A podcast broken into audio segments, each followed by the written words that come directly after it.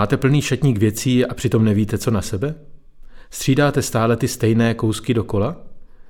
Nebo máte v šatníku oděvy, které jste na sobě měla jen jednou nebo vůbec? Milé dámy, slečny, paní a pokud mě teď poslouchá i nějaký muž, pán nebo chlap, zdravím i vás. Děkuji, že jste se rozhodli strávit váš čas společně se mnou a s podcastem Moc vám to sluší, který bude o oblékání, moudrém šatníku a osobním stylu žen.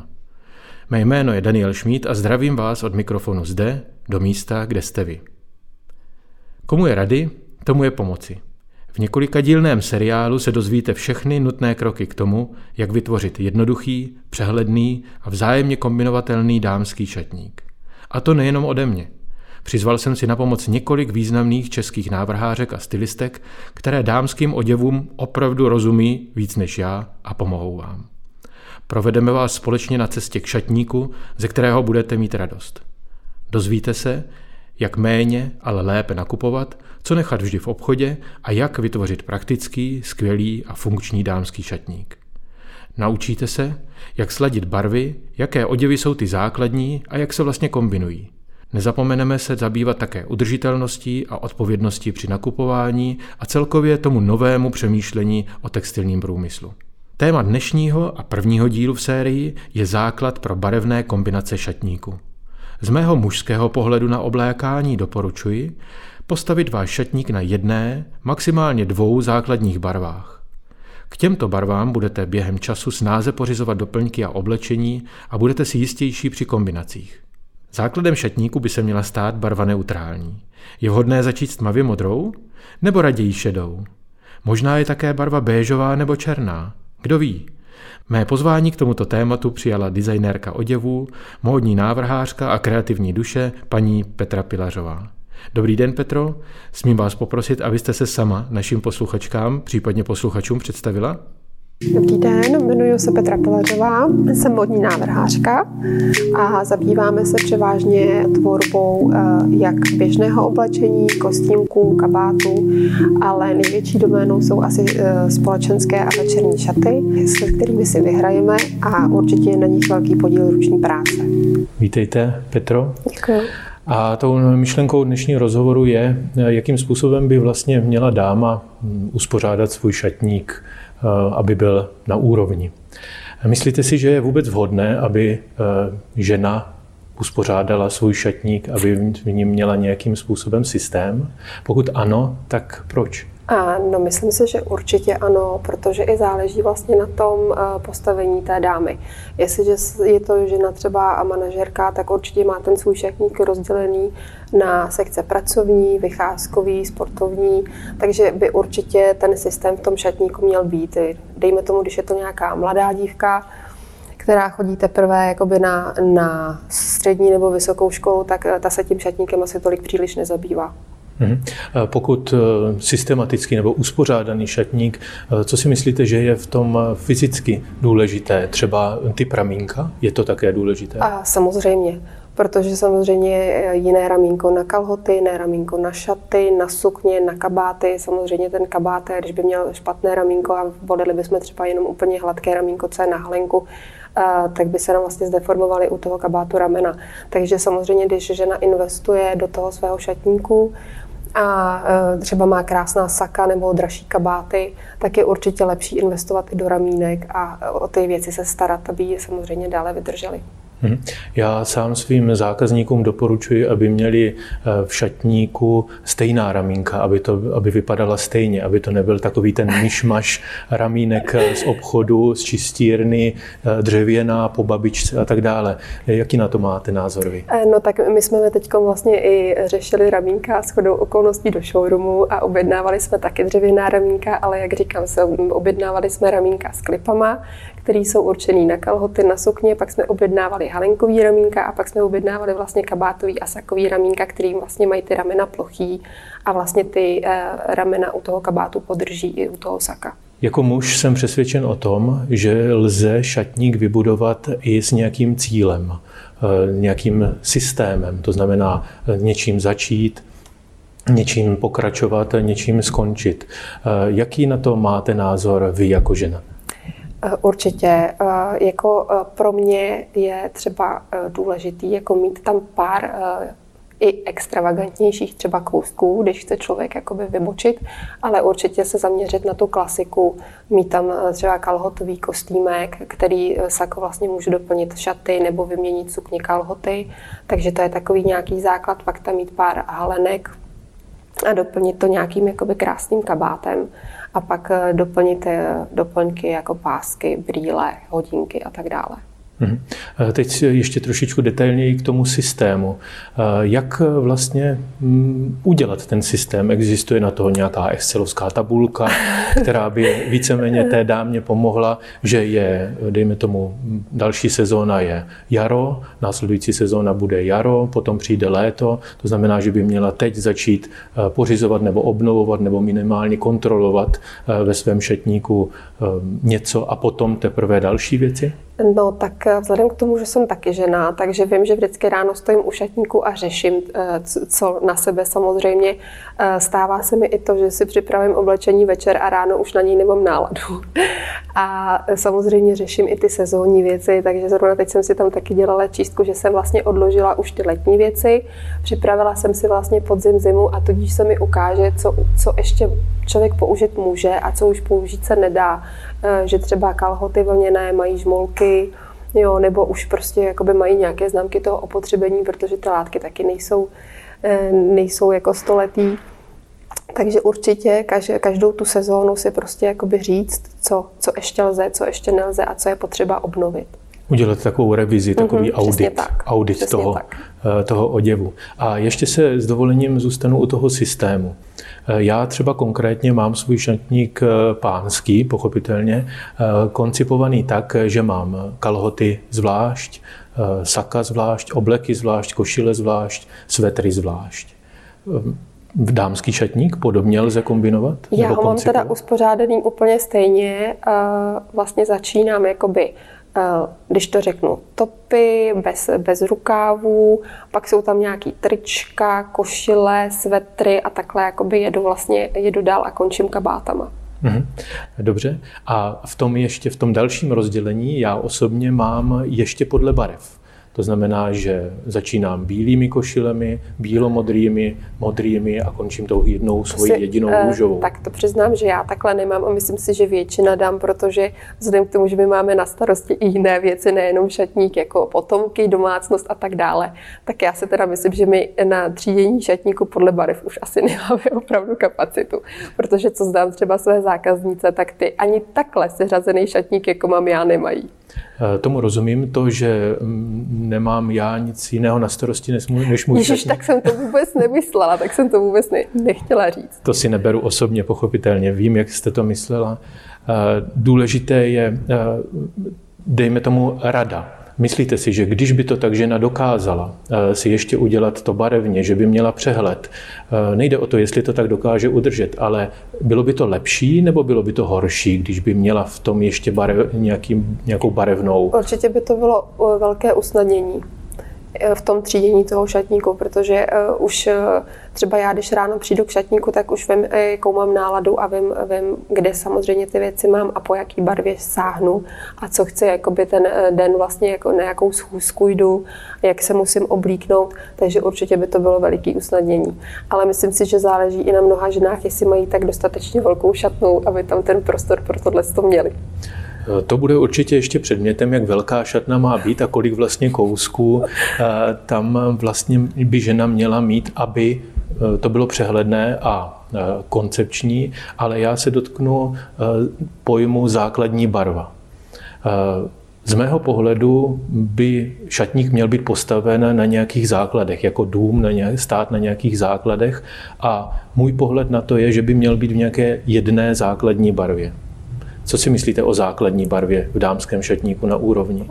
No tak vzhledem k tomu, že k těm základním barvám se potom lépe kombinují nějaké doplňkové barvy, samozřejmě každá žena ví, která barva jí sluší. Myslím si, že většinou hodně žen už dneska navštěvuje kosmetiku a má za sebou i barevnou typologii, takže určitě jakoby má vytipované barvy, které jí sluší. A, a ta základní barva v tom šatníku by určitě měla být. Jestli jsou to jakoby barvy šedé, modré, tmavě hnědé i, i černý. Většina teda mých klientek volí, volí základní barvu jako černou, že k ní se ale úplně nejlépe kombinují všechny ostatní barvy.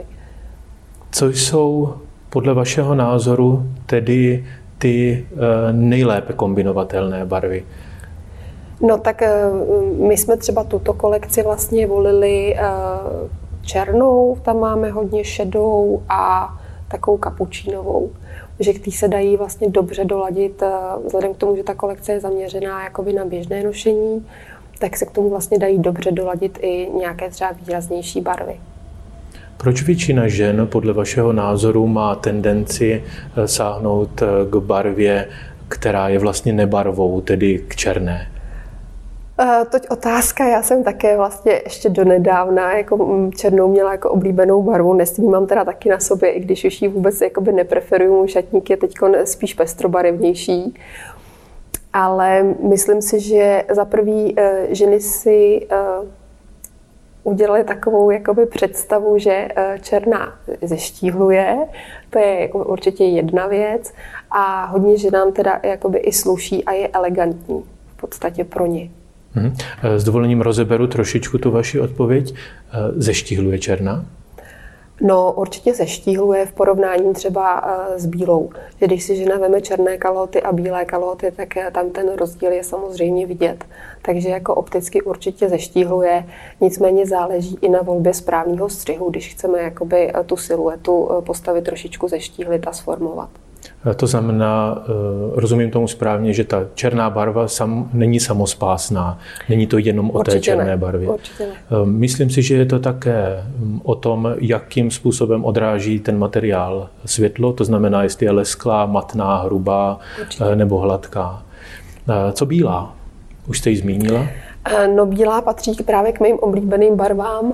Uh, tu jsem právě vyměnila za tu černou, takže v mém šatníku teď bílá barva převládá, když dneska to tak vidět není. Ale uh, zase uh, pro mě většinu žen ta bílá barva jakoby rozsvítí v obličeji. Že nejsou takový smutný, ponurý, že je to prostě hnedka takový příjemnější, veselější. Já jsem studoval i hmm, výtvarný obor, tedy ano. malířství, a dostal jsem od své profesorky informaci, že různé barvy mají různé stíny. Dotknu se teď toho tématu odrážení barev do obličeje, tedy co, co způsobuje tmavá barva v obličeji oproti tedy té světlé bílé, kterou preferujete? Ne, nepůsobí na mě ani dobře jakoby psychologicky, takže v podstatě já, když se oblíknu do té černé barvy, tak už vlastně vyjadřuji i nějakou náladu tím. Když, to, když se prostě oblíknu do světlé, tak je člověk pozitivnější a samozřejmě to i odráží jakoby nějaký ten psychologický efekt v tom obličeji, v mimice a podobně. Mhm, děkuju. Existuje podle vás barv, barva, která se nejlépe kombinuje s ostatními? A teď prosím, vynechme tu černou a bílou, protože u těch je to víceméně předurčeno. Barva, která opravdu odráží nějaké, nějakou součást slunečního spektra. Hmm, tak pro mě určitě barva, se kterou se mi dobře kombinují jakoby jiné pestré barvy, je třeba jakoby šedá, antracit a podobně. Že třeba šedá s ostrou růžovou nebo s ostrou zelenou vypadá velmi pěkně. Hmm. Děkuji. Pro ty, kdo se na nás dívají, jaký rozdíl je tedy mezi šedou a antracitovou? Podle vás? No tak antracit je takový jakoby světlejší, černá, bych to řekla, jakože už je to hodně, hodně tmavě šedá. Vnímáte nejkombinovatelnější, tedy šedou, šedé tóny? Šedou nebo tmavě modrou. Tmavě modrá, hmm. nejvy. Ano, ta námořnická tak. modrá. Uh-huh. A když byste měla říct vaše oblíbené kombinace podobně, tak jako jste řekla s šedou, třeba světlounce živá zelená, ano. co, co nejraději byste zkombinovala s tou navy, tedy námořní modro, modrou? Mm, tak když jsme třeba dělali pánské obleky, tak jsme k ní dávali třeba hnědou, jako mám boty, k tomu jsme vlastně ladili i knoflíčky nebo vyšívali dírky. Zase podle mě asi k tomu hodí nejlíp. Hmm, takže hnědá a modrá. Ano. A mm, tedy ten, ten, ten základ, tedy top, potom bílý nebo krémový, růžový? Uh, Tak když bych se měla zamyslet nad tím, jestli kostýmek třeba by měl být modrý s nějakýma doplňkama do té hnědé, tak pak vlastně můžeme i ladit košile nebo jiné doplňky vlastně do, nějaké té, do nějakých těch tónů kapučína nebo bílý, krémový, smetanový.